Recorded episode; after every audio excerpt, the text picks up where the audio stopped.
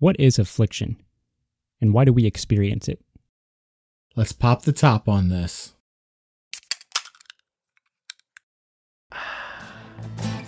Cue the music. There's a war going down, put your shield and your armor on. There's a war going down, put your shield and your armor on. Pick up your sword,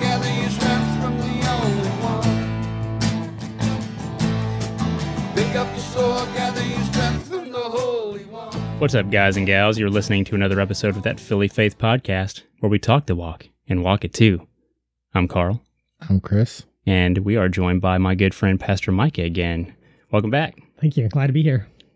What's been going on, man? Oh, lots of stuff.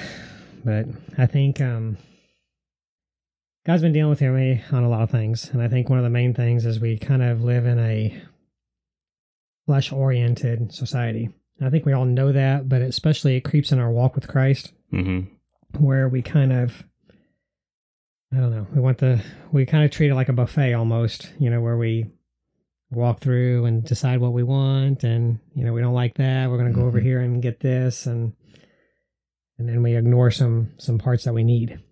And um, but on a good note, I got to spend a week with my new grandbaby That's awesome, man. in, in North Carolina and so Congratulations. yeah, so I got to got to hold her, and my daughter got to go with me, and so me and her had a good little good little road trip, and so it was it was fun, and um, she she said that her her words were, "This is not a three month old baby." she's pretty big for her age, and she's Oh, already, really? she's already cutting teeth, and she's holding her head up, and Oh, wow. she's doing stuff that a normal three year old doesn't do until later, and so or three month old, excuse me, not three year old, but three month old, Yeah. And so, but yeah, That's how Grace was. She was massive when she was born. hmm She was such a little chunk. Way bigger than the doctors expected. Yeah. I think that's all Steph was carrying was baby weight. She was back in her jeans before she left the hospital. Mhm. I do remember that. Yeah. That- Sounds like cause, Samantha, 'cause yeah. I, I remember joking with Holly, like, I'm like, where did she hide that? That's She- pretty much what the doctor said too. Hmm. Well, I'll be I'll be open and honest. It's been a whirlwind of a past couple weeks for me. So I had plans for this episode, and I really just haven't had a chance to sit down and prepare it to do the topic justice. I've had my mind focused on I don't want to say more important things, but other things more Mhm. more present, pressing things, I guess. So we're just going to kind of wing it for this top half. I have something I want to talk about on the on the bottom half of the episode. We'll kind of sort of wing that too, I guess. Right. We'll see how this goes. Right on. But I feel like the bar right now is a little too high, Chris. You want to fix that for us? Oh, sure. So, what do you call a Bible character that is just arriving at church? You got anything, Micah? It's an I don't know from me. I would say I don't know as well. A parking lot. Oh, for crying out Bam, bam, loud. bam. Yeah. There's the level. There you There go, it is. right there. Only up from here. That's going to be the running motto. We can only go up from here. Right on. At least I hope. I, I think we probably could go lower. You see, you guys were expecting like a really great joke, and it was. I think it's funnier when it's not. yeah. Like, it's I like agree. really dumb. Dad jokes can't be that funny. If Right. they're too funny, it's not a joke. Right. It's, it's a regular joke then, Right. right? Isn't that how it works? yeah. A little punny. Right. Yeah. But sometimes that makes that's what makes it funny though, Yeah. because there's a little truth to it. Yeah. That's yeah, that's true. What's been going on with you, Chris? Uh, not a whole lot. I actually did have notes for today, Did you? but I left them at home. Hmm. We've been in the midst of a remodel and, like you said, busy couple weeks. So Mm-hmm. um, I left home without my Bible or my notes today. Oh man, it's a good thing we're winging it. Right. Well, I mean, most of my stuff was just kind of because you're always like, "What's been going on with you?" And I'm like, Oh. "Funny you should ask." I can't wait to say I have a couple things, and um, so, but Chris always has it on his head. always Yeah, kind of, That's right. kind of. You don't need notes. So, he's got dig all, in there. He's got it all. I'll give you a second. got- Dig around in there and Well- pull something out for us. I don't know if I, I'm sure we've either hinted towards it um, or actually talked about it outright on the show, but um, I came across two interesting words, and I'm, I think I'm going to say them right. So it, it's exogesis and isogesis. Have you guys ever heard of those words? yes. hmm Okay, yeah. I'm sure. I'm. I'm. Have we talked about it on the show? I don't think so. Okay, So I so don't think I've ever actually defined it. Right. I can't. I can't really tell you which is which. You probably can, but the difference is in the way that you read the Bible. Mhm. And one is you read the Bible and put your own thoughts into it, versus you read the Bible and get what the author intended out of it. I get them mixed up. Do you remember? I'm sure you know the, the difference between the two, right, Micah? You're Yeah. the college educated one here. Oh, oh Don't- I set the bar too high. Yeah, no, Forget don't, I said don't, that. hold that, don't, hold- don't hold that against me. Oh, Yeah, exegesis is when you bring the truth out of the passage. okay. So exit, exo, Jesus. So isogesis would be the opposite. Would Right be on. would be the uh, not the opposite, but the other side of that. Were Exit you- were XO. you- I like that. Where you Makes where you easier. where you basically push your agenda. It's almost like you're Bible. foisting your ideas on Yeah. onto the text. Right. Yeah, because application is usually many. And so, you know, we can read a passage of scripture and I can get something out of it and you can get something out of it and Carl can get something out of it. hmm And it doesn't mean that one's right and the others are wrong. Right. What it means is that the application is this is what I get out of that passage. And so Right. that's you that's the isogesis is what it means to me. And then exegesis is pulling the pulling the right truth out of it. Oh, okay. So what is So- what is what God's intended like that would be like in context. Right on. You know, exegesis would be more in context. This is what this means in this context. Okay. So I mean, so a lot, so a lot of things that we've done on the show can be the ISO, where, but in in most of the stuff that we talk about, especially you, Carl, you tend to back that up. Like this is how I interpret this, which I which could actually be considered XO because you're backing up your statement from the Bible with other Bible verses. hmm Um, and the reason the reason that this was brought up was uh, having a nephew that posted a um, a TikTok on his Facebook, which I still don't get that. I don't get social media.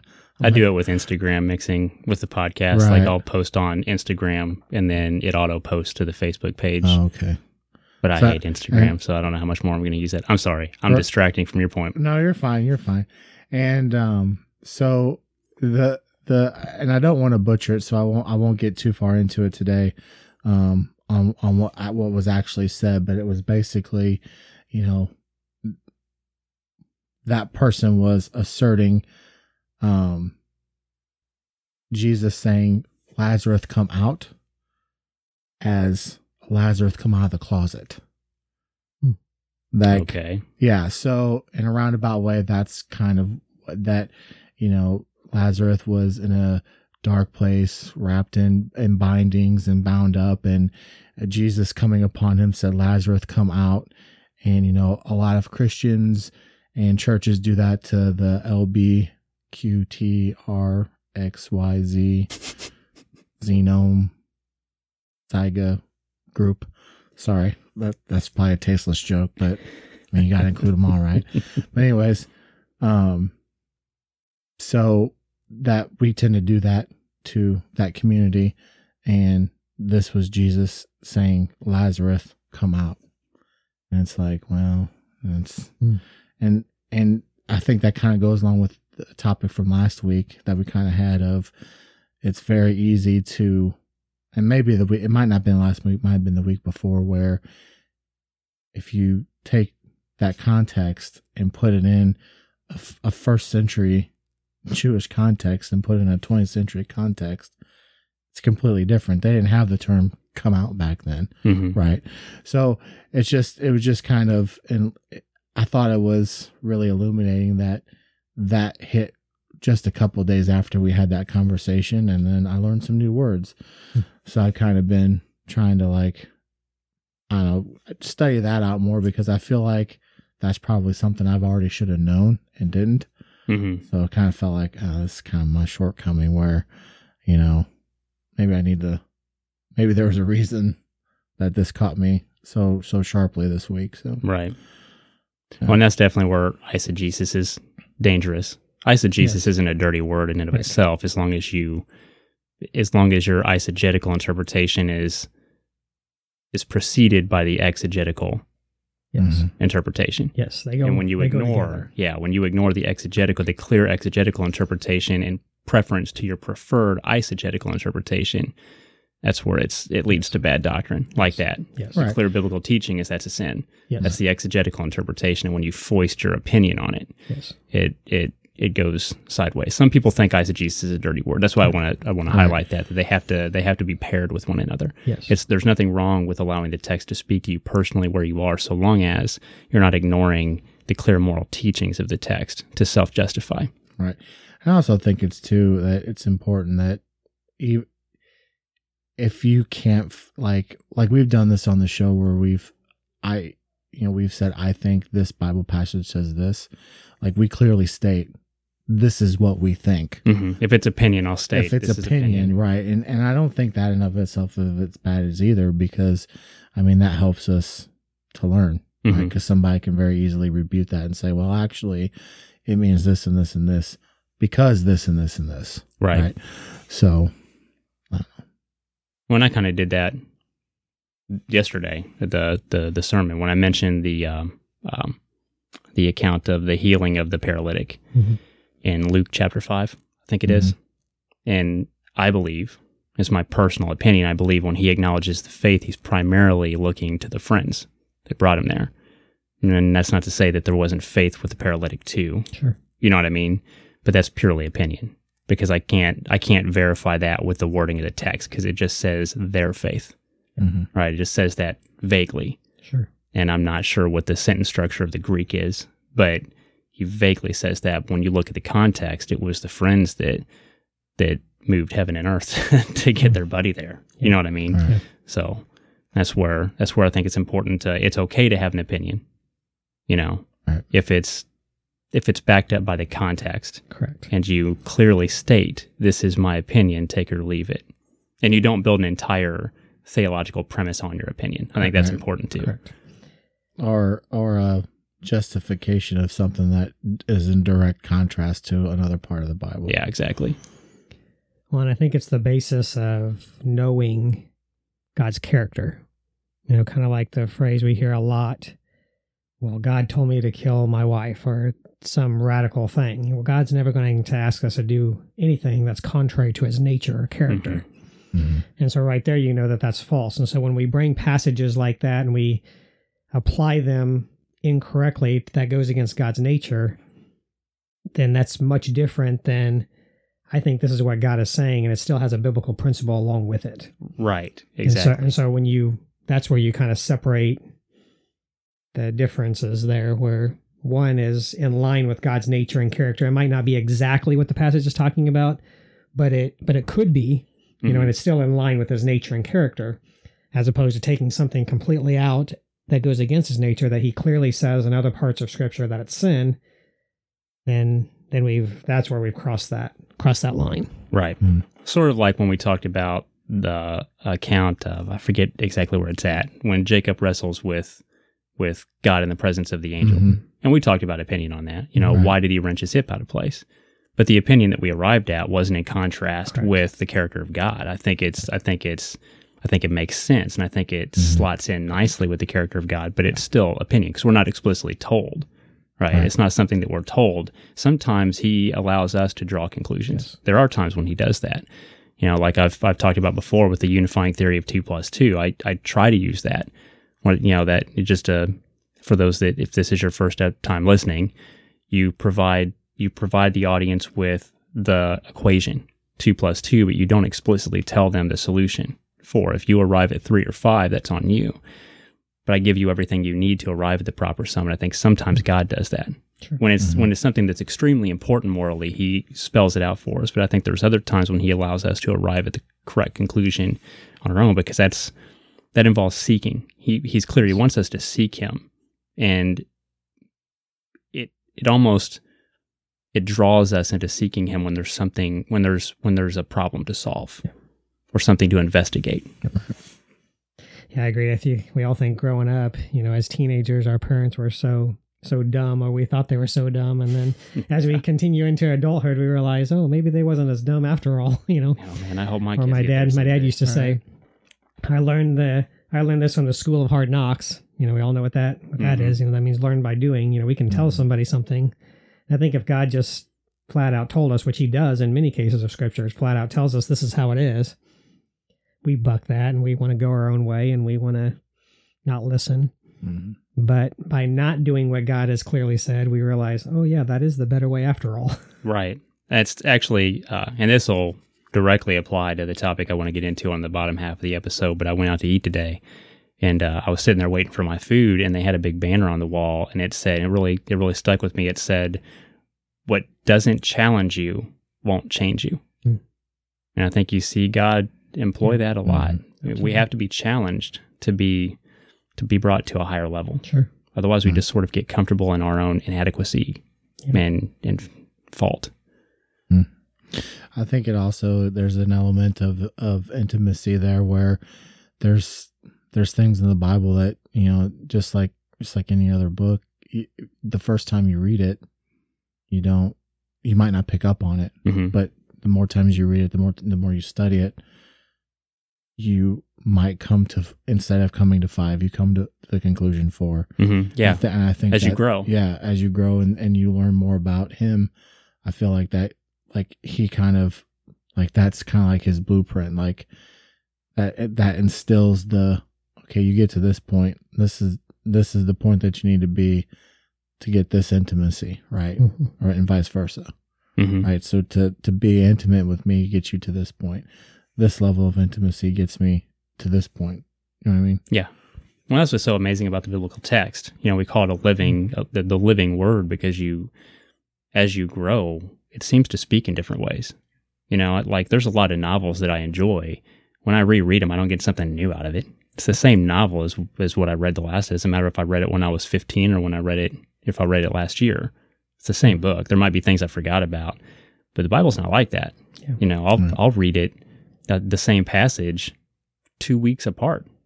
And then the second time, I'm like, man, I Yeah. I never caught that the first time. You know, I'm I'm constantly Yeah. finding new new nuggets and treasures in it that I didn't. I don't know how I missed. But it's just you know he he meets you where you're at in that moment, and he speaks to you. He speaks to your heart. To he speaks to what your heart needs in the moment that you're in. And I think that's I think that's where we get that phrase "living word" because he's directly speaking to you exactly what you need to hear right then and there, how you need to grow, how you need to change, how he needs to challenge you. It's pretty awesome. It is. And I think that's the ultimate goal. I know that's the ultimate goal is that he wants kind of I jumped in kind of early on that before I listened to Chris's joke, but you know, just the just the idea of, you know, we want a smorgasbord, you know, we we're, we walk in the flesh. We we want to treat our relationship like it's some kind of buffet style thing where I like this and I don't like this and you know, we'll complain about one thing that's been in a different context. We'll com- you know, not not complain about it is perfectly fine. You know, Mm-hmm. I mean, We do that with his commandments. we do. We do it all the time with his commandments. We'll we'll we'll read through it, and there's things that uh, that would involve a lot of change. That would involve maybe a little suffering, even. Yeah. My family wouldn't like that. My friends wouldn't like that. I'd have to I'd have to to change the party scene a little bit. You know, Mhm. if if it involves too much change, we're a lot less willing to engage in the Mhm. process. So we just sort of push those aside. We pick and choose the stuff that that speaks to us, that we enjoy, that we agree with, and we leave aside the rest. He doesn't give us that option. Like at no point Mhm. does he say, "You can pick and choose how you how you approach me. You can pick and choose how you worship me. Yep. You can pick and choose how you serve me, how you love me." He doesn't give us that choice. Right. It's not it's not that he's stern or, or legalistic. It's it's that he has a standard. Yes. Morality has to come from somewhere. Right and wrong has to come from somewhere. Even atheists acknowledge this. It's a big problem for them. For evolutionists, the existence of, of moral absolutes is a big problem for them because that implies that it's programmed. It implies that it got programmed at some point along the way. Evolution can't explain that, especially when the moral absolute is in direct contrast with what you would expect to find in the laws of survival of the fittest. And that's often what you find is that it directly contrasts their worldview. Mhm. That has to come from somewhere, you know. And if if you're if you're going to be a child of the Creator and He has a moral absolute, you should be complying with it. You should be conforming to that. That's a better word. You should be seeking to conform to that moral absolute. And it's not that you're going to be perfect with it, but there should be some sort of effort at, at striving toward that goal. And there's a problem if if you if you don't even have the desire to, something's wrong.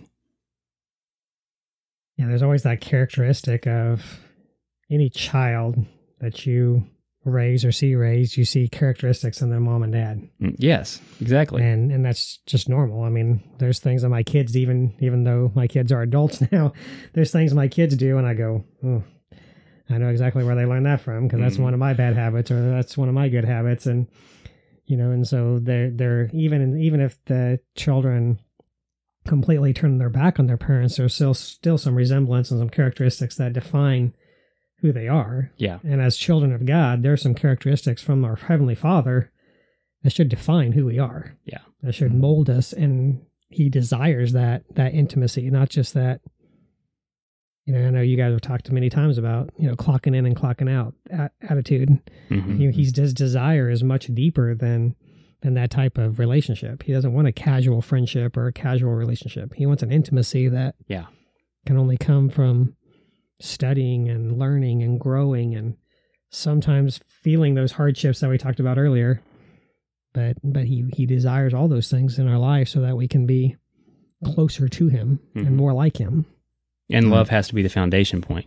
Yeah. It has to be the foundation. There's a reason when when Jesus was asked, "What are the greatest two commandments?" He and by the way, he was quoting Deuteronomy and Leviticus mm-hmm. for those who want to insist that the front half was thrown out. He quoted from the law when he said, "Love God with all your heart, mind, and soul, and love your neighbor as yourself." Love. Yep. He pointed to love as the foundation. Love God first. Yep. Love your neighbor second. That's why you know I gave my first sermon ever yesterday. We're going to call it a sermon. Awesome. Thanks. Why are you saying awesome? Because you're, you're the one that allowed it. I know I heard it. It was good. Thanks too. to Pastor Micah here. He I- allowed me to to preach at his church, our church, and uh, that was a big honor. yeah. But that I, I bring that up because that was the topic was love, and it has got to be the foundation. And you mentioned children. That's why I'm bringing this up. You mentioned children. I was talking to another. he's- He's not his label isn't pastor. He's a, a minister. I think they call him a preaching minister at his church. But Daniel, Mhm. and I was talking to him, and we were talking about love, and he mentioned that perfect. Well, not perfect, but that that that unconditional love you see in little kids Mm. and children. Yeah. Until something happens to start to pollute that unconditional love. And it's inevitable. It's going to happen with all of us. And as we get older and we experience the fallen world the way it is, it gets more and more polluted. But the point is, I believe that all of us have that, we're born with that connection to the Father. We're born with that connection. And the I, I believe the first thing he flows into our heart with that connection is love. Love. Mhm. Like we don't produce love of our own. Mhm. It has to come from him. Galatians 5:22. Yeah. The fruits of the spirit. Love is the first one listed because it comes from him and you see that in in children. You see that fruit exhibited until it starts to be corrupted by the world Mm. and by the imperfections of those around him and we get to adulthood and and that that love light is really dimmed. Yeah. Right? Unless we renew that connection to him Mhm. it's very important. But Yes. you talked about exhibiting the ac- children exhibiting the attributes of their father. That's evidence of that in action, Yes. where Mhm. you know we're exhibiting the attributes of our heavenly Father, and the foundation is love, Yeah. if we allow it to be. But man, too often I see that's not happening. It's not being that the torch isn't being carried. Mhm. Yeah, he tells us, I mean, the great love chapter that most everybody knows, 1 Corinthians 13, he says, without love, all we're, all we're doing is making a bunch of noise. Yep. And I think in our, sometimes in our assemblies and sometimes in our relationships, it's all we're doing is making a bunch of noise. We're getting everybody to look at us and draw attention to us, but it's not genuine love. It's not unconditional love. It's We're just talking. Yeah. we're just just talking making a bunch it. of noise. Sounding brass and tinkling cymbals, as I think is how it puts it. But hmm We do do little things here and there to make ourselves feel better, but we talk, and it's all talk, and it shouldn't be. experienced on the lighter note, I experienced that firsthand this week. You know, when I met my granddaughter for the first time, you know, holding that little three month old Yeah. baby and she didn't she didn't kind of look at me and go, Who is who are you? I don't know you. I've never met you before. No, I was just talking to her and, you know, introducing myself to her and she just smiles and looks at you with bright eyes and I mean it's that love and that built into them until something pollutes it, which something will because we all know life will, but at that age But it has you to be challenged, yeah, right? Yeah, but at that age she's pretty loving. Yeah, it's awesome to see it. Yeah. you look like you have a deep thought you want to share, Chris. Now, some, I'm wondering, you know, I'm not disputing that, you know, the love that a child feels comes comes from the father. It's direct correlation. But I'm also, I'm wonder like how much that love is set in familiarity. Mhm. Like, uh, you know, science proves when newborns hear their mother or father's voice, their brain swells with activity. hmm And I can't help but think that correlates to, as you said, you know, as we as we drift away, if you do, the only thing that brings that back is is is is reconnecting with him, Yes. becoming familiar with him again, yes. right? So I feel like, I mean, that in of itself is, you know, I don't know the word for it, but symbolic of, you know, a a child that young. And I mean, there is some too where she might not have heard your voice very much, but Mhm. the way that you were talking and treating her in that Mhm. in that instance, Sure. that there's you know she reflects that love. But Absolutely. I think also that there's some of that familiarity where you know they've, and this is what this is the this is the conversation that I can't believe that that that pro-choice people don't have like that that child knows people before it even exits Yeah. mom. Hmm it knows stranger from family. Yep. There's voice recognition. Mhm. so i mean even i'm i even i even think there's an element of like like sentiment of the feeling of the room. Hmm mom and dad are stressed. I'm stressed. I know something's not right you know Yeah, so i mean it's just that familiarity that you find that if you fall away from that's what you got to get back to hmm Yeah, I believe it's positional. I believe by default, and this is opinion, but I believe by default, children are positional in in their in their connection to the father. So that love flows, Mhm. right? That that love flows based upon that conne- connection and that that position that they're in. But then when we we move, 'cause as the saying goes, if if you're if you're farther away from God, He didn't move, you did. Yes. So when you move, and it's it's inevitable, we will, right right? You have to you have to confess to him. You have to pivot to be brought back into that position so that that connection can be restored. Like I, I believe that's what happened to me. I thought I you know I believed, but through some straying and some sinning, it it moved me. Mhm. My you know you, you Mhm. see what I'm saying. My Right. my sin moved my positional state away from him and disaligned me. So I didn't feel that love. That's when like, what he really used to wake me up was that I couldn't feel anything for people anymore. I couldn't feel anything. It was just like a complete and total numbness, Hmm. right? Mhm. Which is, I guess I have that personal experience to know that we can't produce love on our own because I tried. I tried hard for a long time and I couldn't do it.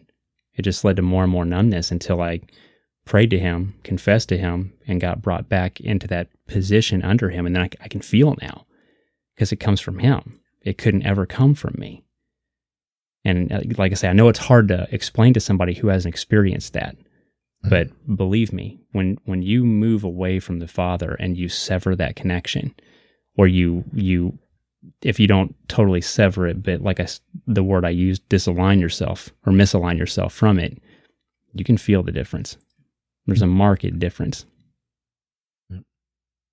It's scary.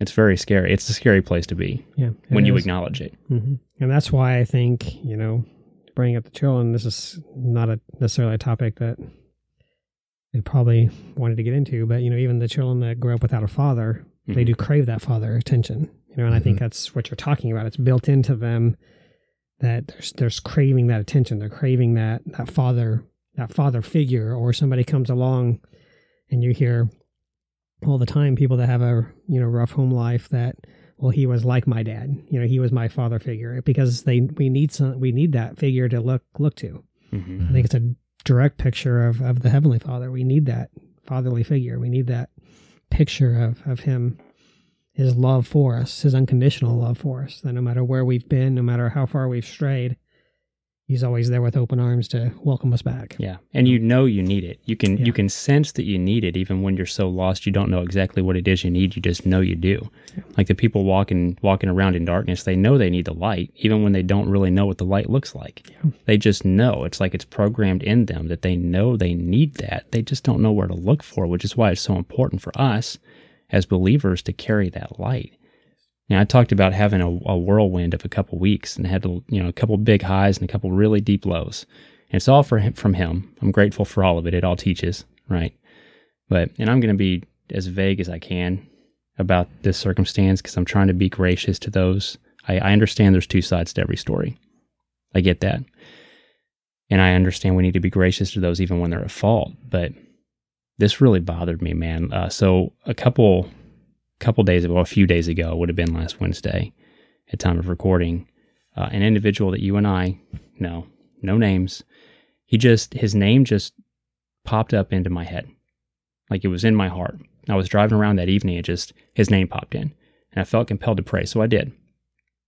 And then somebody else, uh, again, not giving names, another individual, his his name popped into to their mind at this at about the same time, and I didn't realize this until after, and we had talked about it after the fact. About the same time, his mind popped into, or his his mind popped in. That's weird. His name popped into their mind, and they prayed about it.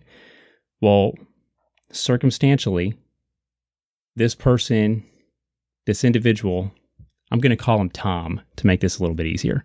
I was gonna say, Okay. I'm, I'm losing you. You Yeah, I know. come- you I realize there's too many individuals in person. So, so Tom was the, the the name that was that was breathed into us, I believe, protecting the innocent. Mm-hmm. Fake name Tom, and my my friend happened to run into the into the path of Tom.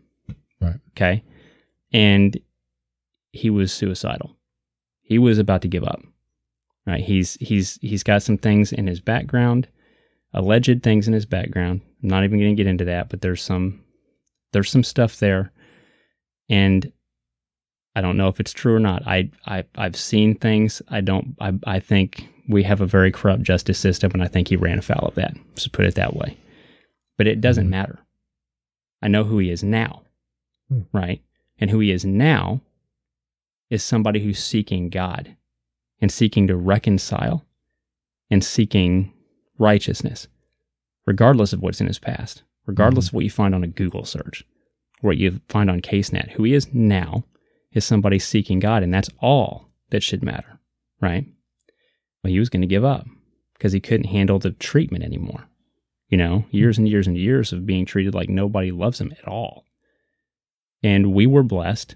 uh, And it was kind of funny because this this friend of ours happened, my name popped into their head that they needed to call me, not knowing that his name had come into my heart. I hope I'm telling this in a way that's not like, Mhm. r- listen to the podcast like three times, then you'll figure out what I'm talking about, I guess. Called me. We were able to talk him down and it was awesome. Right? God God allowed us to be a lifeline to this guy. Talked him down. His demeanor was completely different by the time he left. He was happy. Okay. Fast forward two days. And there's a place that he goes where he has a couple friends. He can go there through the week and it keeps him going. A local church uses this facility. And they did their Google searches and they did their CaseNet searches and found out what's in his background. And went further to contact the management for the facility to get him permanently kicked out. So now he can't go there anymore out of spite because of his background. Now, again, it's it's ugly what's in his background, but I don't care. I don't care. You cannot say amen and wave your arms around in the air on Sunday morning when you listen to your pastor preaching on unconditional love, when that unconditional love benefits you, and then turn right around and treat somebody who's seeking God right in front of you like that. It it's so it's so infuriating. Like I'm not Mm. even mad. At first I was. I don't know what I'm feeling now. It's like it's like exasperation and disgust Despair. and anger and sadness like all all mixed together and turning into something completely different. I don't know what I'm feeling. It's just when you're trying to when you're trying to be a light to somebody like that and work with somebody like that for months and you see progress. I've seen progress in this guy. And it feels like one of your greatest enemies. And seeing that progress through is a church Hmm. and a church leader. What's wrong with us? Yeah. Where's our heart at? It shouldn't be like this. Like we we greedily gobble up the grace of God when it benefits us, and then turn right around and deny that grace to somebody else. That's a dangerous, dangerous game to be playing. Hmm. I don't know what else I want to say. Like I said Sunday, there's a lot I could say and much less I probably should say. I say that a lot, but uh, it's usually true. Maybe I shouldn't have said what I did say. But we've, I, I share that story because we have got to be more cognizant of how our words and our actions. Let me rephrase it.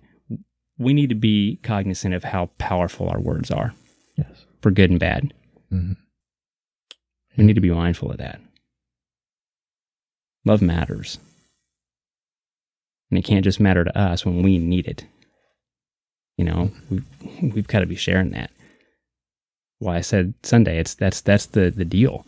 We get the love flowing from the Father, but we are required required to share that love to those around us without Yeah. prejudice and without precondition and without without without regard to how it benefits us or how we can get paid back for it, or what we can gain from it, or how I can improve my popularity by bragging about this.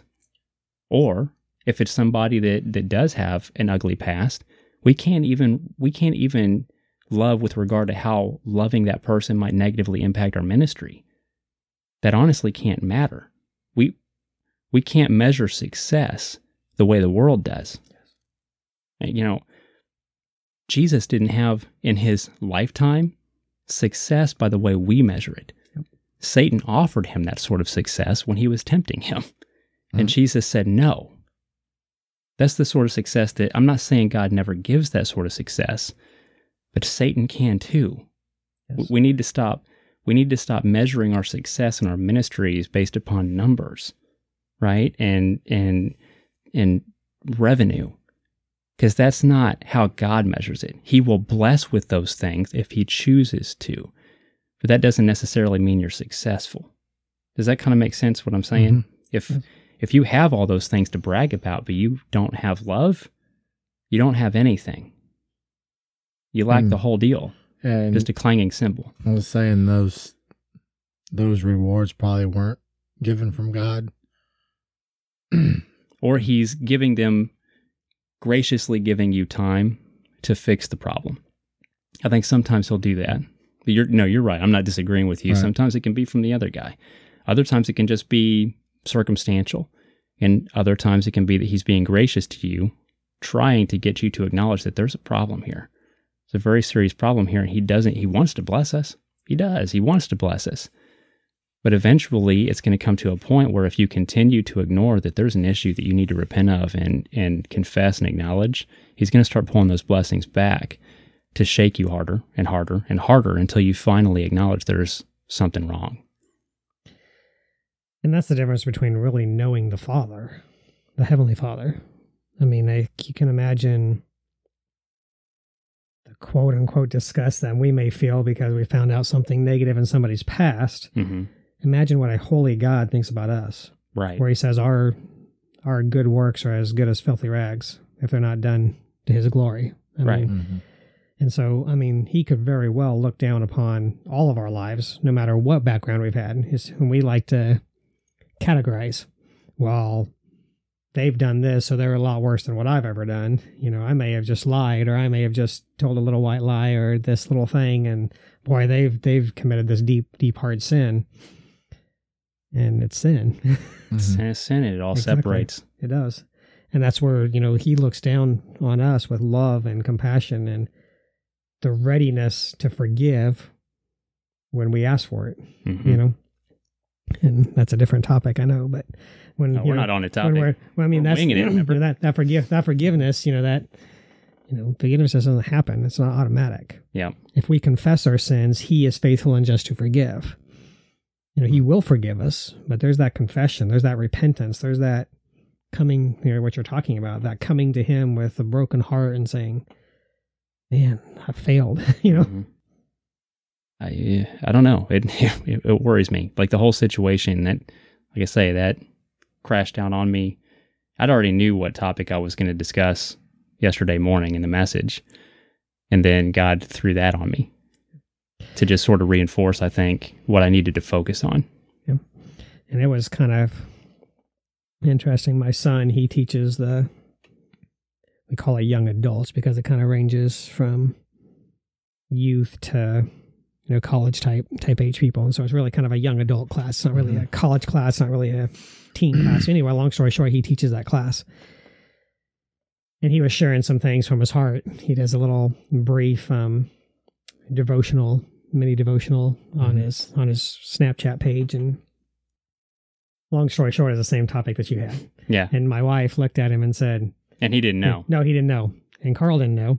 He goes, Did you get with did you get with Carl and coordinate your lessons? And just Josiah's like, No, why? He goes, Well, because his topic this morning is what is love. and so it was just neat how God pressed that upon our hearts. And I think it's important for us to really understand because I think I don't think I know.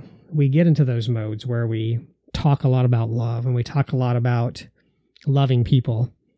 But then it's like you said in the sermon, which you nailed it right on. You know, we talk a lot about it and we talk about the importance of it and the need for it.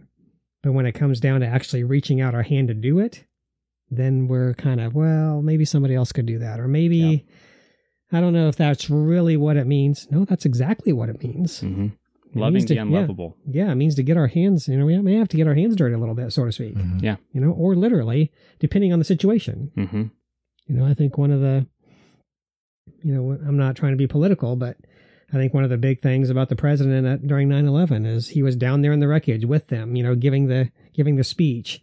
You know, and everybody looked at that and was like, "Well, he's right down there with them." And I think that's that's what we need to do as believers. We need to be Mhm. down with them to to reach them to show them that God loves them. Right. He he died on a cross for them. Yeah. He cares that much for them. It wasn't just for us that have a nice home to live in or have a car to drive. He died for all. And when we really realize and get a hold of that and get get a hold of that compassion, then that's true love. That's that's Yeah. true love that Christ gives. And Mm. you know, it is a fruit. You know, It I is. can't I can't love my wife or my children or love even him the way that I'm supposed to without his guidance because it Yeah. comes from him. It is a fruit of the spirit. And so it does come from him. And that's why I mentioned the the need for transformation because you know beyond confessing of sins, then it has to move into that Psalm 51 prayer where you mm-hmm. acknowledge that there's something wrong in me. Yeah. Something's not right here, and I can't fix it on my own. Yeah. And I need you, God, to to change this in me. Because I you, you have to get to that place where you acknowledge there's there's fault within yourself and get to that place where you're not in love with the fault. Yeah. Because I prayed that prayer a lot. But it wasn't until I really acknowledged I'd acknowledged it. It wasn't until I I truly genuinely believed. trying to figure out how to word myself here. I think I prayed it a lot without really being genuine about wanting it to change. Hmm. I guess that's what I'm trying Yeah. to say. He waited until he got me to a place where I really wanted it. What I was asking for. I really wanted that transformed heart. There wasn't a piece of me that was sort of in love with the sin still. I think that's where a lot of people are. I don't mean to, No, you're fine. I think that's where a lot of people are. We like we we talk about it. We even pray for it. But to actually really realize what that means, that means a change is going to happen in me. Yeah. Hmm. You know, I mean, you know, Change you can feel. Yes, discipleship is a is a big word, and that goes right along with loving loving Him and loving loving people like we're supposed to. You know, He says, you know, no one counts the cost. There's a cost involved. Mhm. There's a sacrifice. I mean, no one builds a tower without counting the cost. No one sends somebody to war without counting the cost. There's there's a cost involved in being a disciple of Christ and being a f- genuine follower of Christ Right. and reflecting His true nature and who He is Yeah. and His light. There there's a cost involved. Yep. Both spiritually and yes. potentially physically. Yes. I just heard a story today. It was about the uh, it was about the Boxer Rebellion in China, and I don't know a whole lot about it, but I know that it was very anti-Christian. They were trying to take what they viewed as Western influences, and their main focal point was Christianity, and they were attempting to uproot that, get it out of China, right? And uh, there was a, a a massacre that they they committed at a Christian school, kids, and they they went in, they laid a cross on the ground outside of the entrance, and they went inside and they told the kids, if you trample on the cross on your way out, we'll let you live. We'll hmm. consider that you renouncing your faith. But if you walk around the cross respectfully, you'll be killed. Well, the first seven trampled the cross. And then you came to the eighth, and it was a girl, and she prayed. And after she prayed, she, respect, she respectfully walked around the cross and they shot her dead. And there were something like 90 students total. And after she made that sacrifice, every single student after that walked around the cross and all sacrificed themselves. Hmm. Faith from kids. Yep. Kids counted the cost and they paid it. How many of us would? Yeah. It's easy to be a Christian in America right now. Yes. Like like a friend of ours was saying, you weren't here, but but yesterday morning, we think that being insulted is persecution. Right. We Right. think fighting a legal battle against the ACLU is persecution. You don't know what persecution is yet. Absolutely. We may get to that point if we continue to not engage in the process, societally speaking, but we're not there yet. Yep. Nobody, nobody, well, I'm not going to say nobody. There are people in America that have been persecuted for their faith, truly, but it's not widespread yet. All right. It's not, it's not governmentally mandated yet, but it could be. Mhm. And I think we need to get to a place where if it gets to that point, you can not only count the cost, but be willing to pay it. You have anything else, Chris, before I, I want, there's a reference I want to read before we end this top half. Uh no, I can. I got something, but I'm not in a rush. Go ahead. no, it's a it's a can of worms, so we'll save it for next time. Oh, okay. It's all good. So I'm good. So before we end this top half, just seems appropriate. I'm going to read this parable that Jesus told on the Pharisee and the publican. So I think it fits what we're talking about. And it's Luke chapter 18, and I'm going to start in verse 9. And it says this And Jesus also told this parable to some people who trusted in themselves that they were righteous and viewed others with contempt. Two men went up into the temple to pray, one a Pharisee and the other a tax collector. The Pharisee stood and was praying this to himself God, I thank you that I am not like other people, swindlers, unjust, adulterers, or even like this tax collector. I fast twice a week. I pay tithes of all that I get. But the tax collector, standing some distance away, was even unwilling to lift up his eyes to heaven, but was beating his breast, saying, God, be merciful to me, a sinner. I tell you, Jesus said, this man went to his house justified rather than the other. For everyone who exalts himself will be humbled, but he who humbles himself will be exalted. Spoiler alert, he wasn't just talking to Jews there. if you're sitting in a church every Sunday and you're guilty of what this Pharisee was doing, he was talking to you. We have to stop reading the text with an anti Semitic lens. You know what I mean? Hmm. And, and and and saying, well, that's those those bad Pharisees. Those bad Pharisees. If you're guilty of what he's chastising them for, you're no different. I I actually was the the moment came and passed, but I was actually going to mention that exact passage earlier today. It's funny that you read that. That's awesome. That's awesome. I think as we close this segment, I think there's a lot of modern day Christians today that are Pharisees. I I I 100 mean, percent they, agree. They fit right along the lines of that that you just read. Yep. And it shouldn't be like this. No, it shouldn't. But that's that's It's probably modern day churches today. Yeah. Very phar- pharisaical. Just have to. You know, you're never going to convince them. Yep.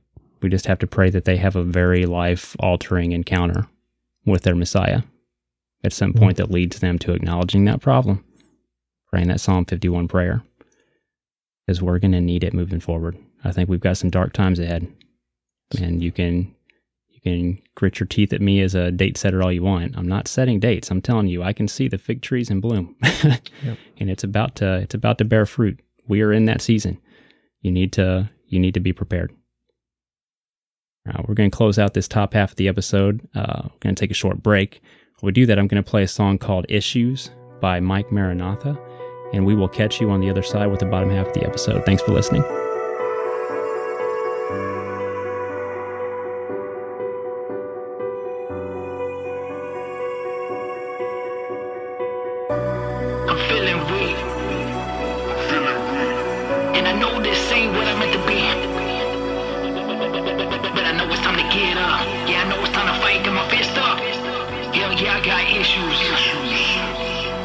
Look in the mirror, I wanna be peering the pierced hands. But I met with a steel glance and a of the pill cap, but a baggage to fill gaps. And I managed to break and shatter the glass with a better put it back together, but still having a backlash from past habitual damage and actions. I laugh back at the fact that I'm half average. So in reality, actually half backwards. Cause I lack what a man has to have in order to pass from looking back a lot of madness, but the fact that the matter is you had a plan with this. Either you manifest yourself for flesh, you wealth, invest, you woke Lazarus. You had to pin for palms and then exalt the limb, the martyr sense. Give me your hands, I'll give you my wounds. Show me your love that I'll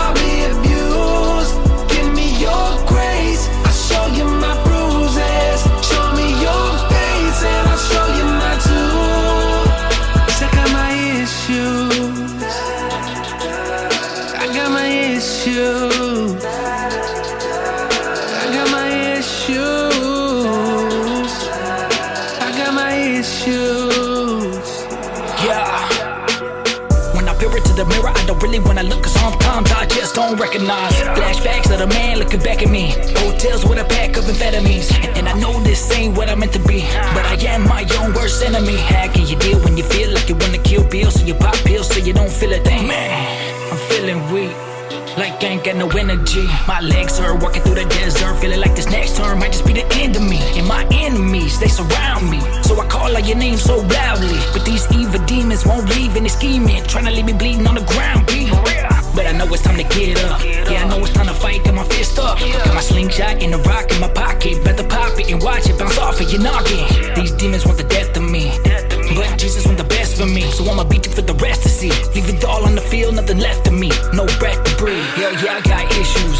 You can, you can see it that I'm sinful. But God came down to the middle. Set me free from the pain and the mental. So I'ma write it all down with my pencil. You ain't gotta be afraid of the devil. You born with a plan and a purpose. And man, you are worth it to God. You were not Give accidental. your hands, I'll give you my wounds. Show me your love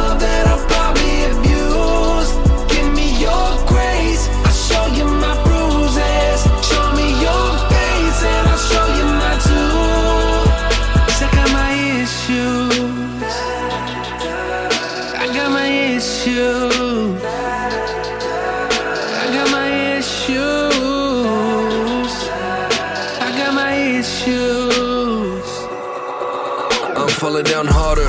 Man, I'm all into drama. I became a pill popper, and I'm feeling froggy.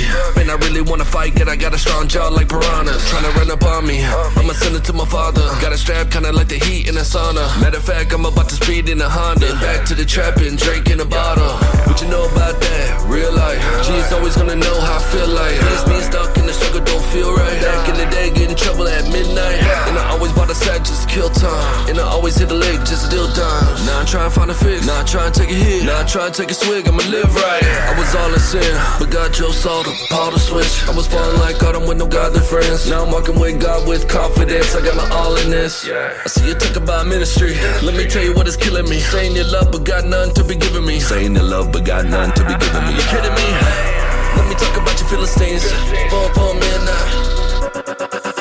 Behind your back till you in the casket. They showing love when you in the clouds. They getting love in the pulpit. No wonder I get issues. Saying it's God, but not all to be cool with. Showing love to Judas when he kiss you. My issues. Give me your hands, I'll give you my wounds. Show me your love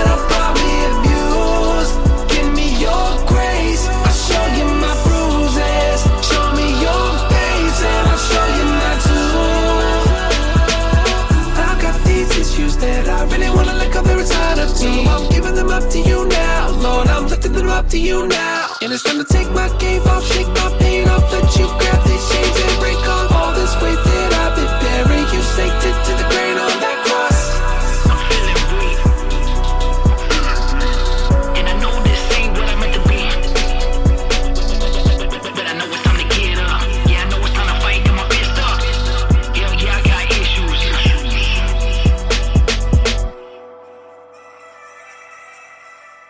And we are back.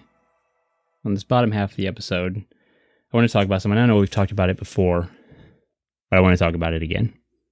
And especially after that story I shared there toward the end of what happened to Tom. So I want and last time we talked about it, you weren't here, Micah, so this would be good to to bring up again anyway. Why does God allow affliction? That's what I want to talk about. And how would we define affliction? Obviously, it's when he's pressing us in some way, whether it's spiritually, internally, or physically, externally, you know, health or other people. Mhm. It doesn't matter. Just affliction in general. Why does he allow it?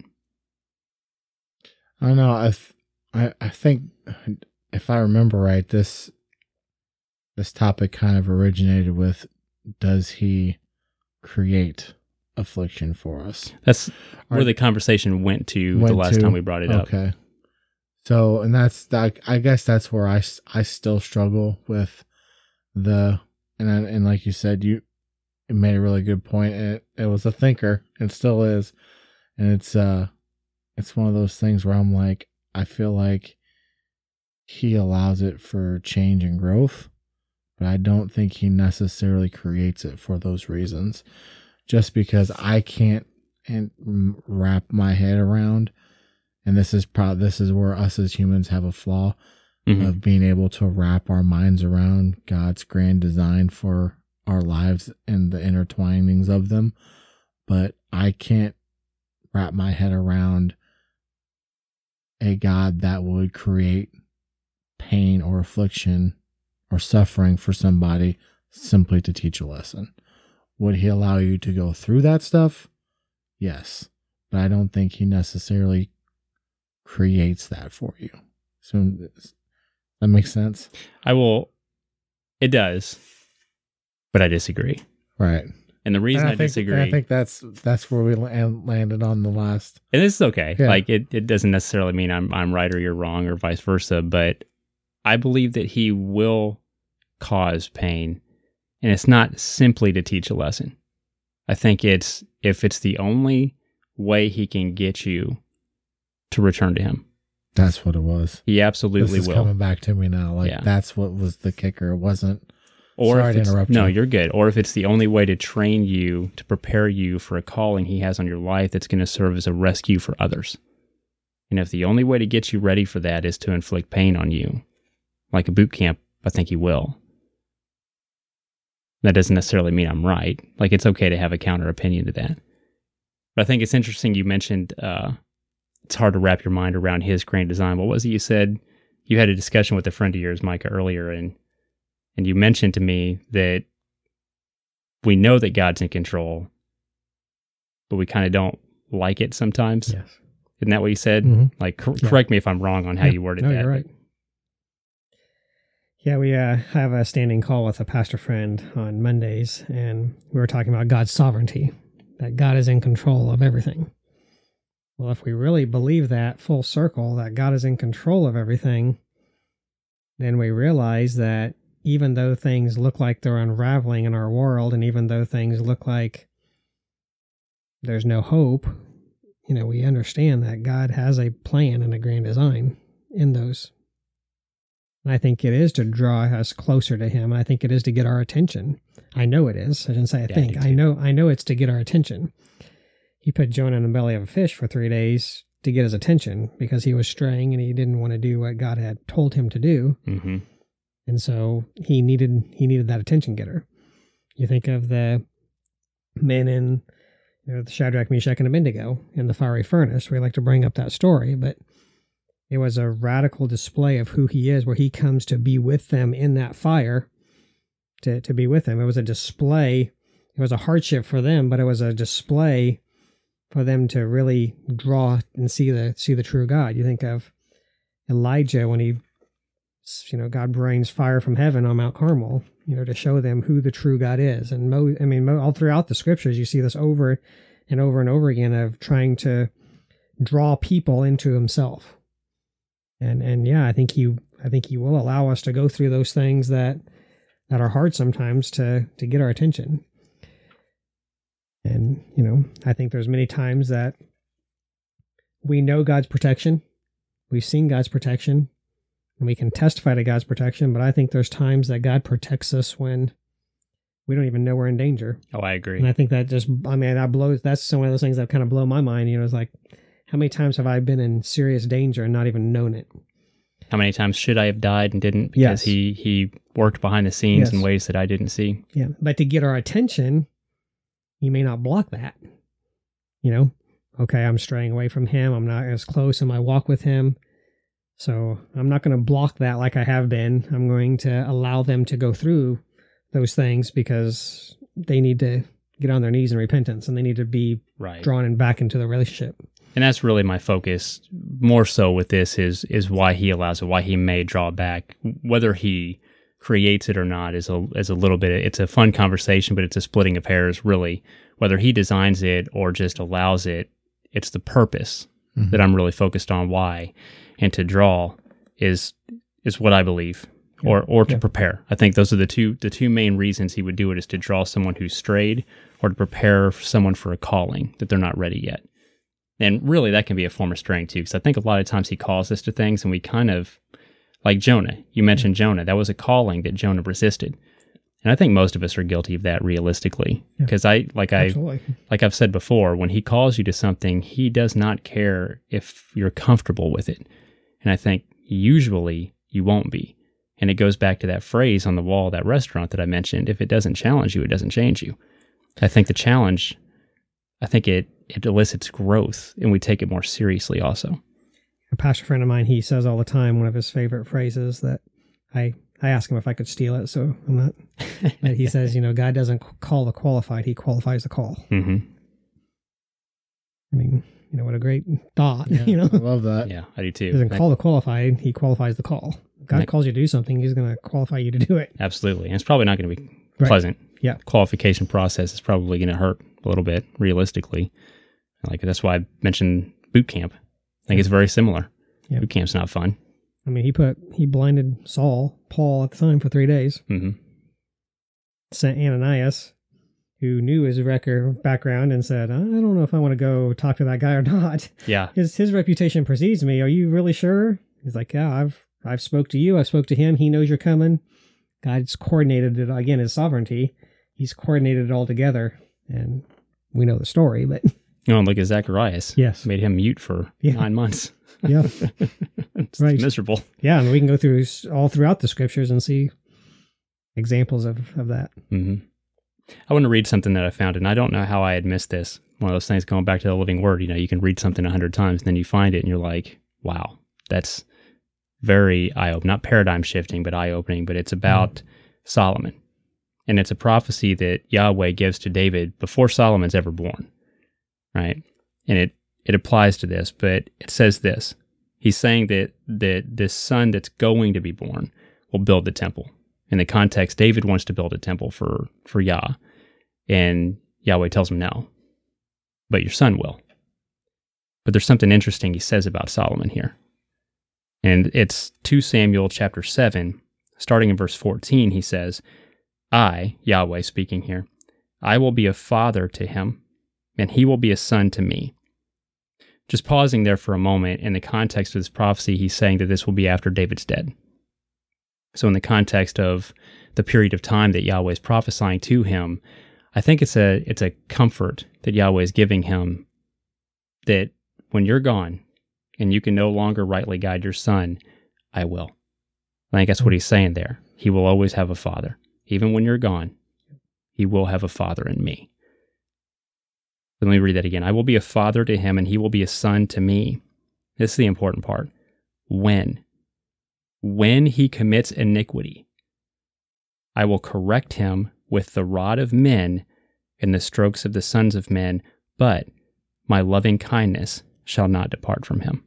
That's where I'm going to stop. Now we know in hindsight the sin of Solomon was bad. We're not talking about some minor, some minor little, little faults or flaws or, you know, tiny little mistakes. He engaged in idolatry. He engaged in pr- some pretty rank sin. yep. So Yahweh's looking forward in time and he's seeing the deep, deep sin that Solomon's going to engage in. And he says, I'm going to correct him for it. I, I'm going to do that. That's affliction he's talking about here. I'm going to bring the, I'm not going to spare the rod. That's what he's, that's what he's saying. I will correct him with the rods of men, but I will never stop loving him. Never. He looks forward and sees how horrific Solomon's sin will be. Doesn't say if he sins, says when. And in this prophecy, he is looking forward in time at Solomon's sin and saying, I will correct it, but I will never stop loving him. That is awesome. Now, I think that's really kind of the answer to the question of why does he afflict us? It's because he loves us, Yes. isn't it? I mean, realistically, he doesn't want to lose us. Yep. He doesn't want to see us swirl in our in our sin and where that leads. He wants us to come home to him not because he's some cruel taskmaster that demands we do things his way. It's because he loves us. It's like he was promising David that he'd love his son the same way he loved him. And that's the desire of any good parent. I Yeah. mean, I, I when I was in the working in the secular world, um, God blessed us where I don't have to do that at the moment. But you know, I would hear all the time, "Well, I don't care what my kids do. I don't care." You know, well, that's a parent that doesn't really love their child, hmm Mm-mm. and and you know, I could stray off into my own opinion on that. And that that's a different that's an episode or a different different day, Right. if you if you will. But the parents that do care their, for their children, that love their children, do train them. You know, do correct them, do discipline them. You know, they they do care what they do, and and God cares about what we do. Yeah. He cares about our actions. And and yes, we will stray just like our child does. When we when our child strays, we discipline them. Mm. You know, we correct them to bring them back into a right place. And and God has to do that to us over and over and over again. Yeah. And the problem is most of the time we don't acknowledge it. Well, this is I'm just having a bad time right now. Well, maybe God's trying to get your attention. Maybe maybe there's something that instead of griping and complaining and about our situation that we're in, maybe we need to get on our knees, like you said, put on some sackcloth and get some, you know, repent a little bit and see where see where God see what God wants. Yeah. And we may or may not know that because sometimes there's things that we don't we don't ever know. I mean, another pastor friend of mine just just lost his wife. I mean, Saturday they, everything was going well. I mean, she wasn't sick or any kind of any kind of ailments that that we know of, and they were just having revival at their at their church. And woke up Saturday morning, and now she's in heaven, and he's dealing obviously dealing with the loss of his of his wife. And you know, so there's things that we look at and we go, well, is God really in control? What's why would you know why would he have to go through that hardship or that affliction? Mm-hmm. Well, we don't know. I mean, those could be lots of reasons. Yeah. And sometimes it may not be an affliction. Like, for example, Ezekiel, Yes. you know, he was told that his wife was going to die. Yep. And I don't believe it was to afflict Ezekiel. I don't. I, I don't believe in that Yeah. context it was affliction for Ezekiel. But there was there was, and we don't have time to get into it. But there was deeper prophetic implications for him. It can be other reasons too why we why we suffer hardship. Yeah. And, you know, so I think you think of the man that was born blind and brought to thrown at Jesus' feet. And the disciples are like, well, who sinned, this man or his parents, that he was born blind? And of course, Jesus corrects them really quickly and says, it's for my glory because I'm Mhm. going to heal him. I'm going to bring, restore his sight. But it's not any sin. That's, it's just the way it is. It's for my Yeah. glory. It's for my honor. It's, I'm going to get the glory somehow through this affliction. I think those are the two errors we fall into with sickness and and physical ailment is is either the assumption that it's always because of sin or the assumption that it's never because of sin. And neither's true. Right. It's kind of like, I mean, this is a different topic, not to stray too far off the topic, but I think it's judgment on our world. Sometimes we see these great big Mhm. catastrophes, you know, Hurricane Katrina, and those are the big ones, you know, the big hurricanes or the big disasters, the tornadoes that that hit through, hit through. Or other. Is that God's judgment? I don't know. I'm not a doomsday person to say definitely it's God's judgment, but it very well could be. Right. I mean, you look at some of the places that those things hit and the lifestyles that are there that are completely contrary to what God tells us we should live, and it could fit. Again, I'm not saying that's the result because I'm not God. His ways are not Right. our ways, His ways are higher than our ways, and we're never going to understand his ways until we get to our until we get there to be with him. Well, You yeah, know, I and think get to our, get, get, get into our glorified glorified state. But Mhm. I think some of these things that we just kind of blow off and we think, well, why would God do that? Well, maybe God wants our attention. yeah, Maybe God's trying to tell the United States of America that you are not a Christian nation like you claim to be. You need to draw back to me. Right. I absolutely agree because I think I think you do see individual affliction for the individual person in their sin, but you also see corporate affliction. He did it with with Israel. He did it with Jerusalem, Yep. and he he will do it with America. Yeah. I believe we've already seen him do it like like you mentioned there in in minor little afflictions to get us to turn back, and if if we don't turn back, it'll get more severe. And that was the next the next phase of this discussion I wanted to mm. get into was where the affliction gets more severe with time because you mentioned that a lot of times we don't we don't take notice of the affliction we certainly don't apply what he's trying to get us to apply right? And if we if we don't take notice of the affliction what's his next step? A worse affliction. Mhm. and if you don't take notice of that a worse affliction. I think there's a stair step.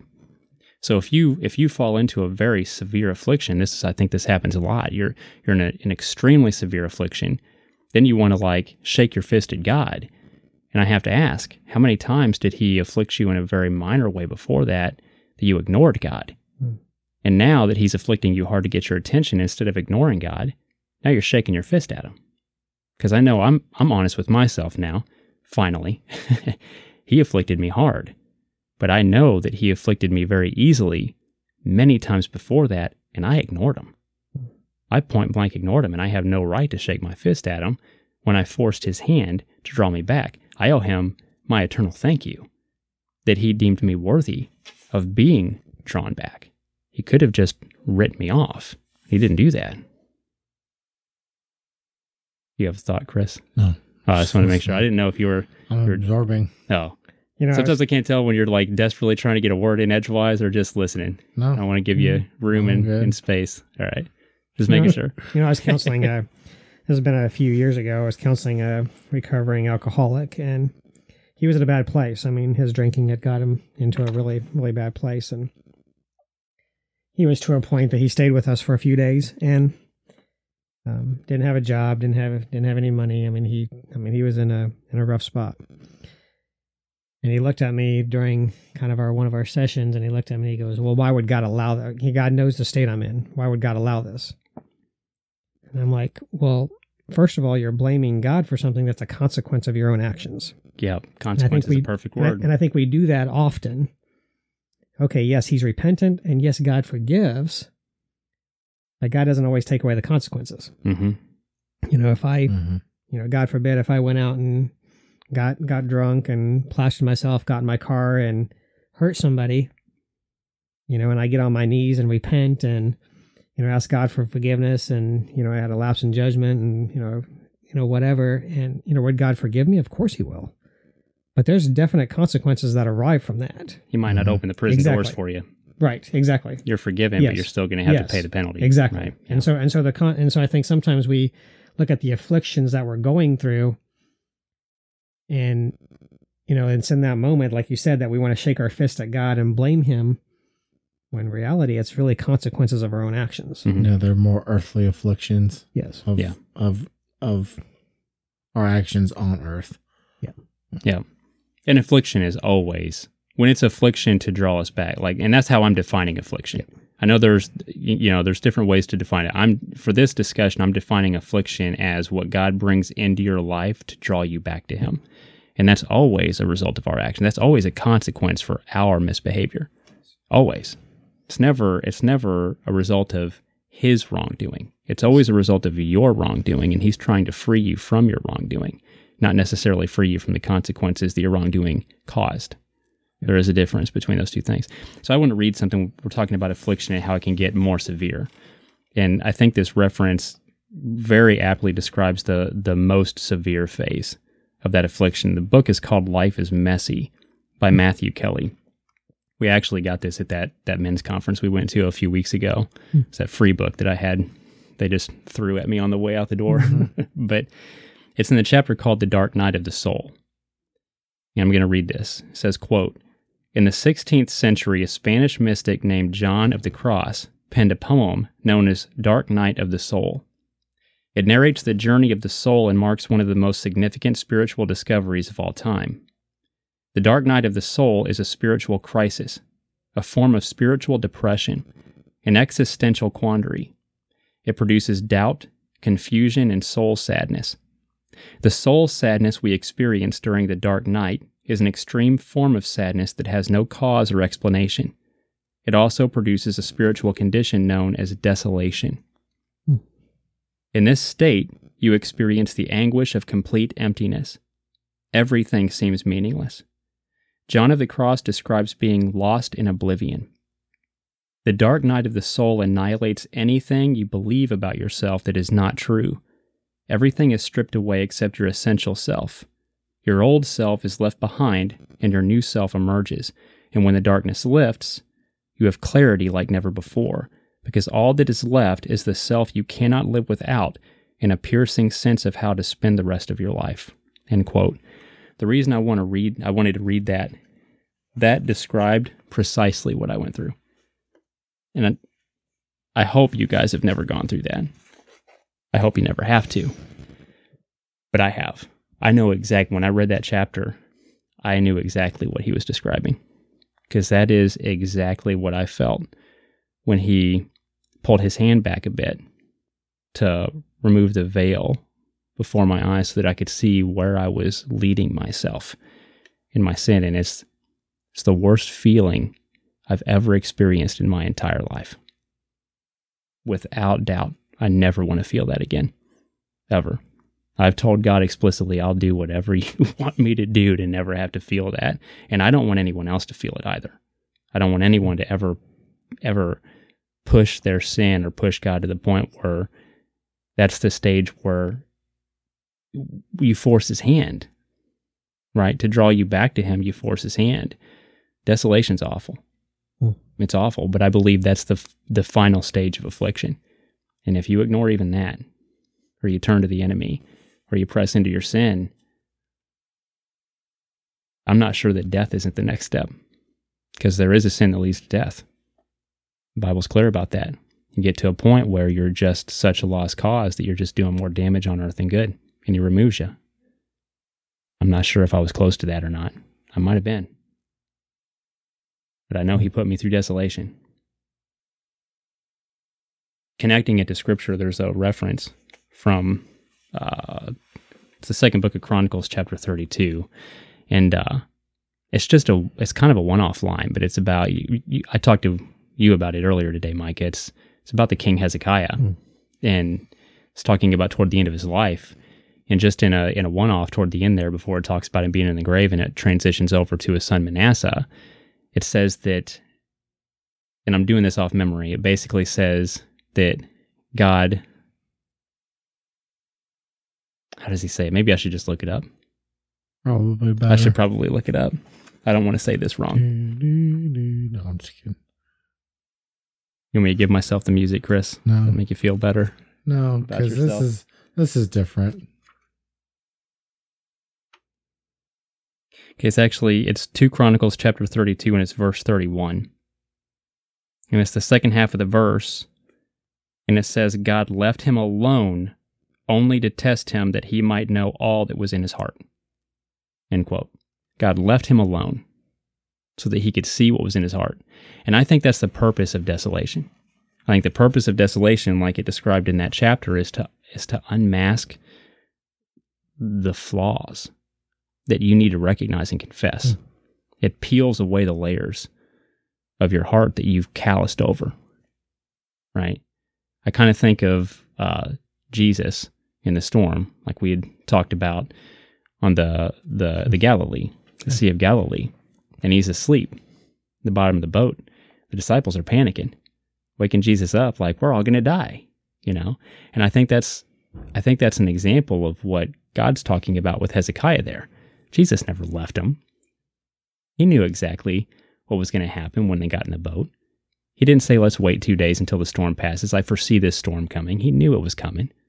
He also knew they were going to make it to shore just fine. They were going to make it through the storm. He was there with them in the storm, even though it seemed like he was sleeping. He wasn't really. He was always with them. But he revealed what was in their heart. Letting them believe he was sleeping in the storm, it revealed a lack of faith. And it forced them to come face to face with that lack of faith so that they could correct it. Hmm.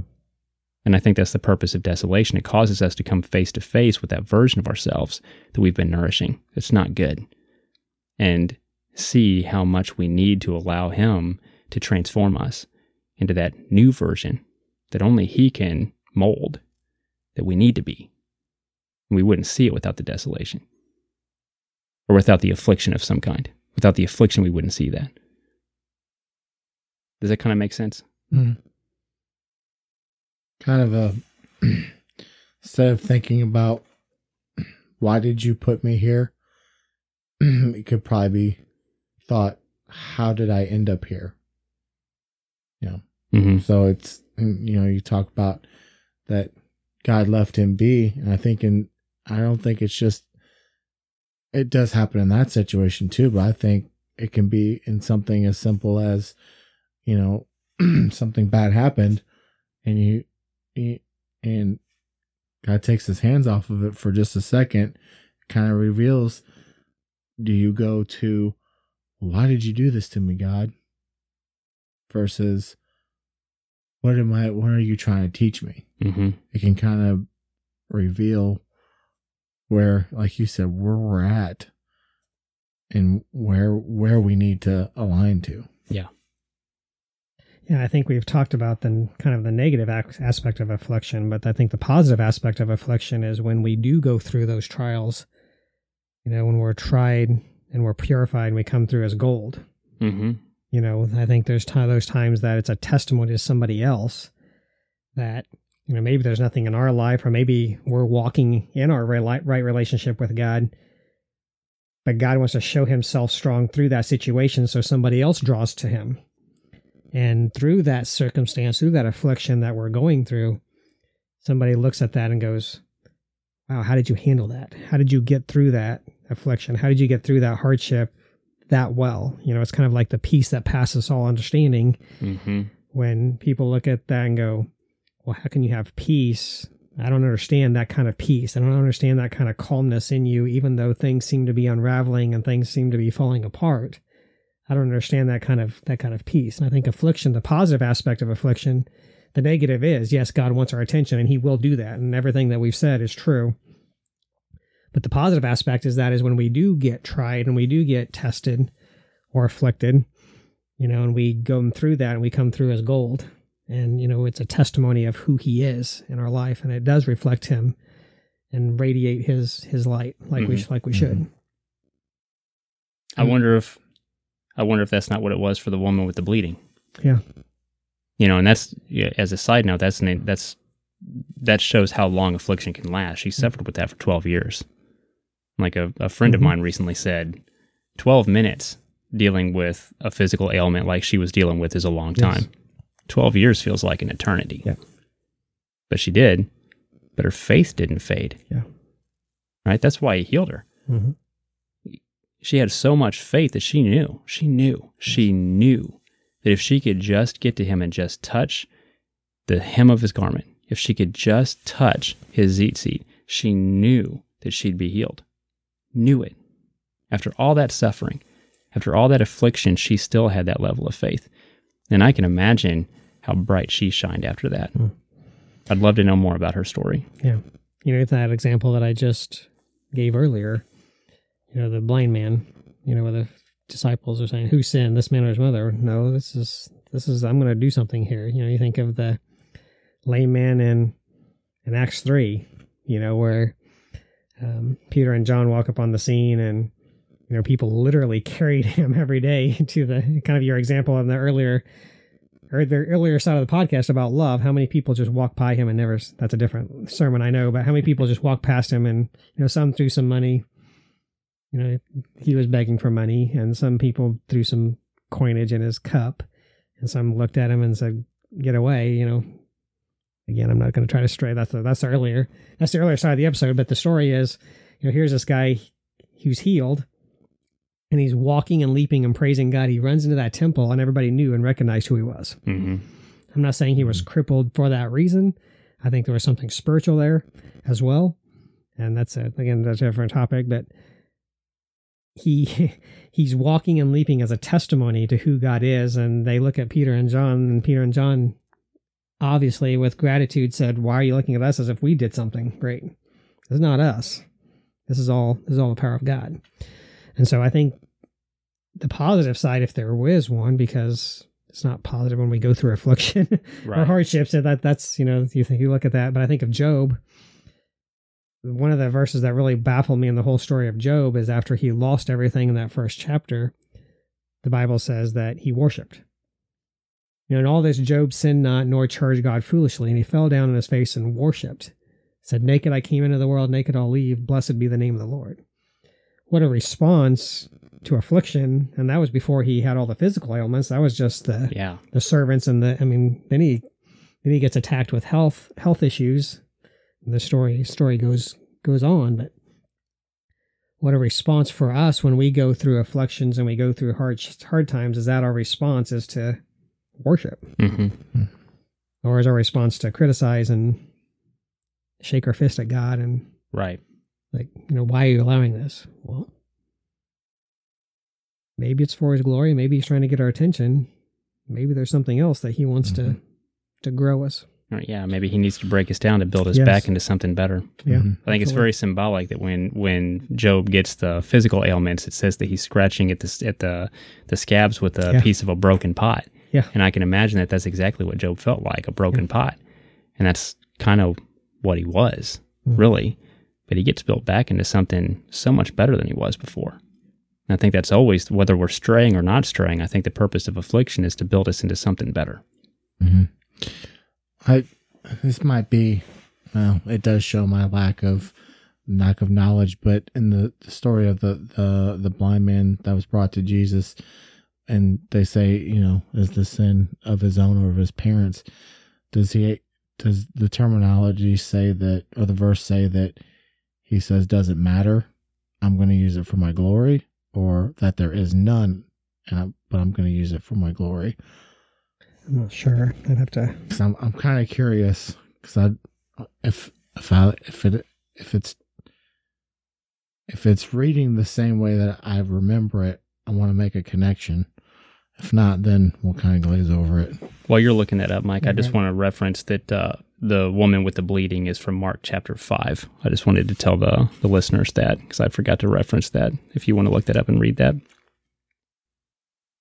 Now, He's always got one more move for us, right? he Mhm. knows. Right. No matter how how much of a lost cause we feel like, he has another move for us.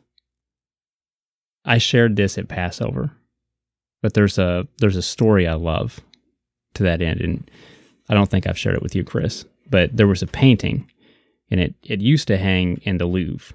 It it hang there for a really long time. It was actually auctioned off in the late '90s. I think in 1999 it was auctioned off, so it's not there anymore. It's in a private collection now. But it uh, what it depicts is there's a chess game, right? That's in the center of the painting is a is a chessboard, and it appears to be checkmate. And then on the right hand side you have a, a, a man, and on the left hand side you have Satan, and Satan's gloating because he has checkmate, and the man's in despair, like staring at the board trying to figure out what to do.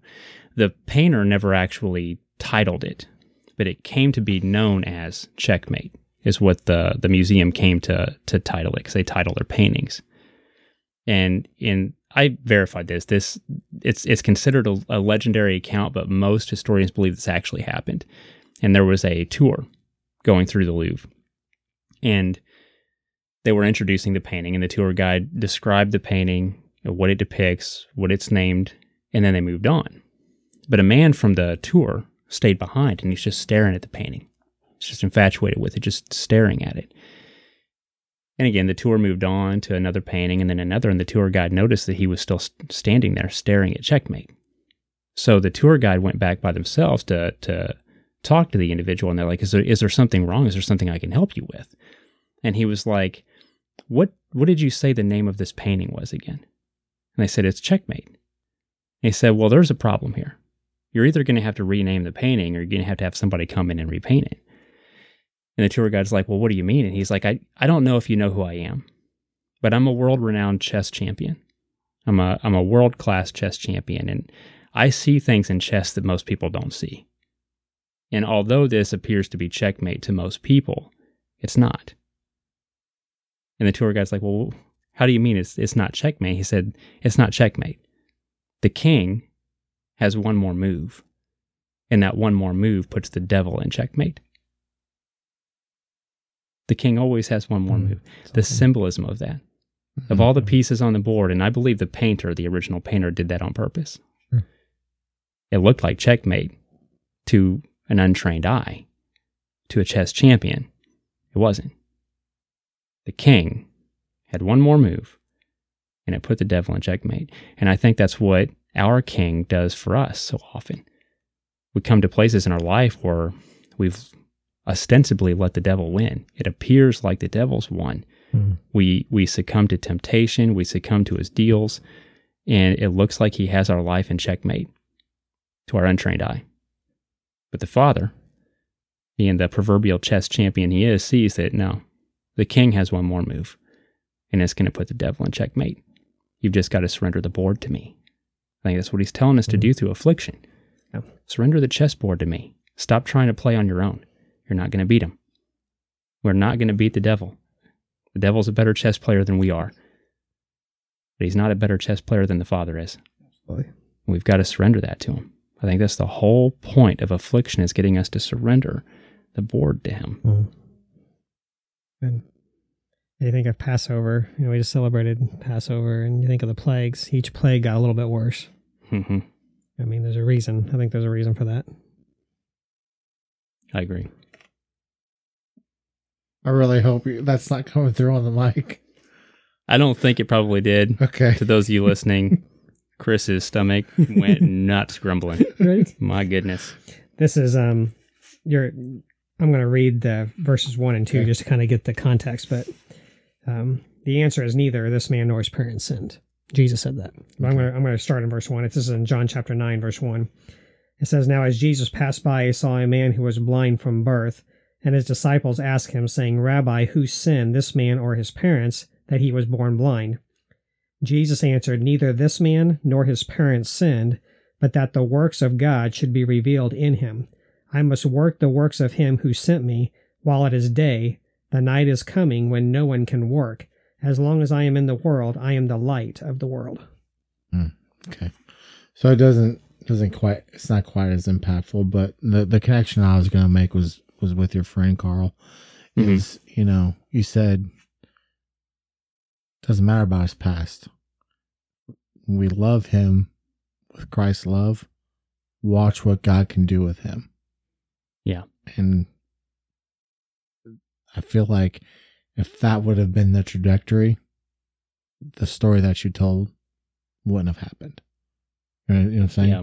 Like it's like just the love or lack thereof can change.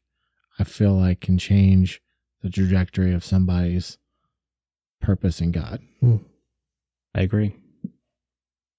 Yeah, absolutely. We've all heard the, I don't know if it's a joke or a riddle or what you call it, but the statement about the disciples, you know, one was a murderer, one was a, one was a betrayer, one was, you know, and a, you know, David's a man of Mhm. God's own heart, he's an adulterer. You know, it Mhm. kind of goes through all the list of the, the men of the Bible, and you look at some of those that God used in dramatic ways.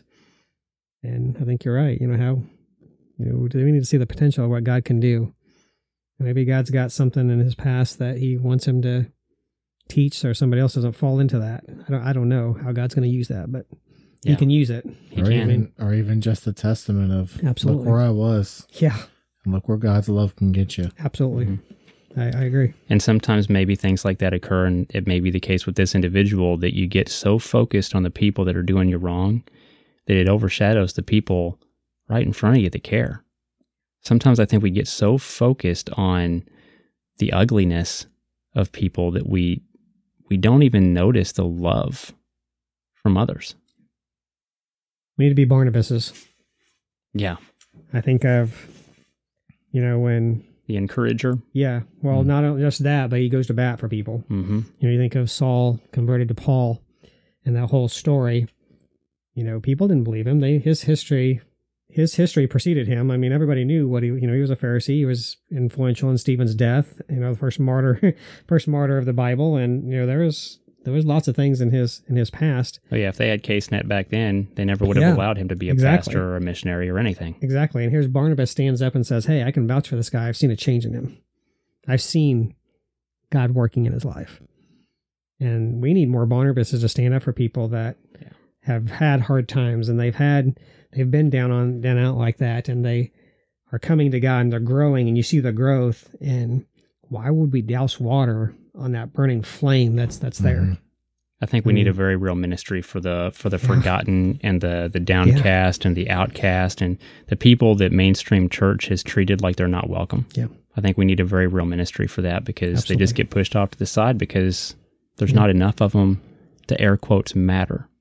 And they need the Bar- a successful yeah. ministry off that, right? Yeah, and they need the Barnabases to come alongside and say, "Hey, I see what God can do through. I can see what God can do with him. I can see what God can do with with her." Yeah. There's a message there. There is. Any final thoughts before I close this out?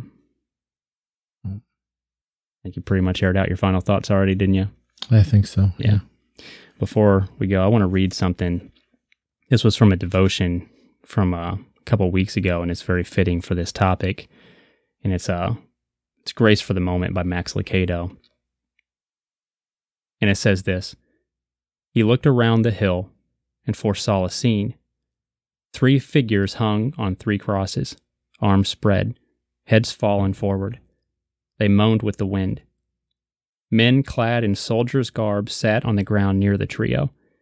Women, clad in sorrow, huddled at the foot of the hill, faces tear streaked. All heaven stood to fight. All nature rose to rescue. All eternity poised to protect, but the Creator gave no command. It must be done, he said, and withdrew. The angel spoke again. It would be less painful. The Creator interrupted softly but it wouldn't be love. Hmm. I love that. It's good. He always has one more move for us. We have got to surrender that board, though. He doesn't desolate us because he finds it funny, because it's fun to him, or because it's enjoyable to cause suffering. He wants us to return to him. I think I'll close this with a with a story that I heard recently, and it's there was an individual and he was on a boat at sea, right? And the boat sprang a leak and started to sink. And he's trying to pail out the water and he's he's praying to God and he's begging for help. He wasn't a praying man before that, but now that he's facing death down now, now he's praying. Now he's pleading for a rescue, right? Mhm. He's pailing out the boat and it's not working and it's sinking. And he's begging God to help. And then lightning strikes the boat and it catches on fire. So even even the little bits of wood that he could have clung to, now they're burning. There's absolutely nothing left. And then he starts to shake his fist at God. Why are you allowing this? Why didn't you just help me? Why is all of this happening? And over the horizon, a big tugboat appears. And it comes up to him and they pull him in, they rescue him. And the captain says, It's a really good thing your boat was on fire. Otherwise, we never would have seen you. Hmm. Hmm. He brings affliction into our life for a reason. We may not see how it's rescuing us or how it serves to rescue us. But if we surrender the board to Him, we will. You've just got to be patient with Him. And you've got to acknowledge that He's in control even when we don't like it. when acknowledging that He's in control means acknowledging things that make us uncomfortable. Here's those rumbles again. I really don't think they're coming up in, in the microphone. Okay, good. So it's probably a lot less funny to the audience, but that's, okay. embarrassing. They're awful loud tonight. To those of you on the other side of the mic, thank you so much for listening and including us in your day. Before you go, don't forget to follow our podcast, leave a positive review, and click the bell icon to be notified whenever we upload new episodes. Also, feel free to join us on social media and share any feedback, questions, or discussion ideas you might have. Links are in the description. Additionally, if you can't get enough of my voice, search for the Broken Record Ministries podcast for more content for your ear holes. And as always, we pray that what we're doing here is a blessing to you, as well as a light pointing only ever to Him. This has been that Philly Faith podcast, encouraging you to keep your feet steady upon the path, keep your eyes fixed on Jesus, and pursue that Philly faith. Until next time, shalom. God bless.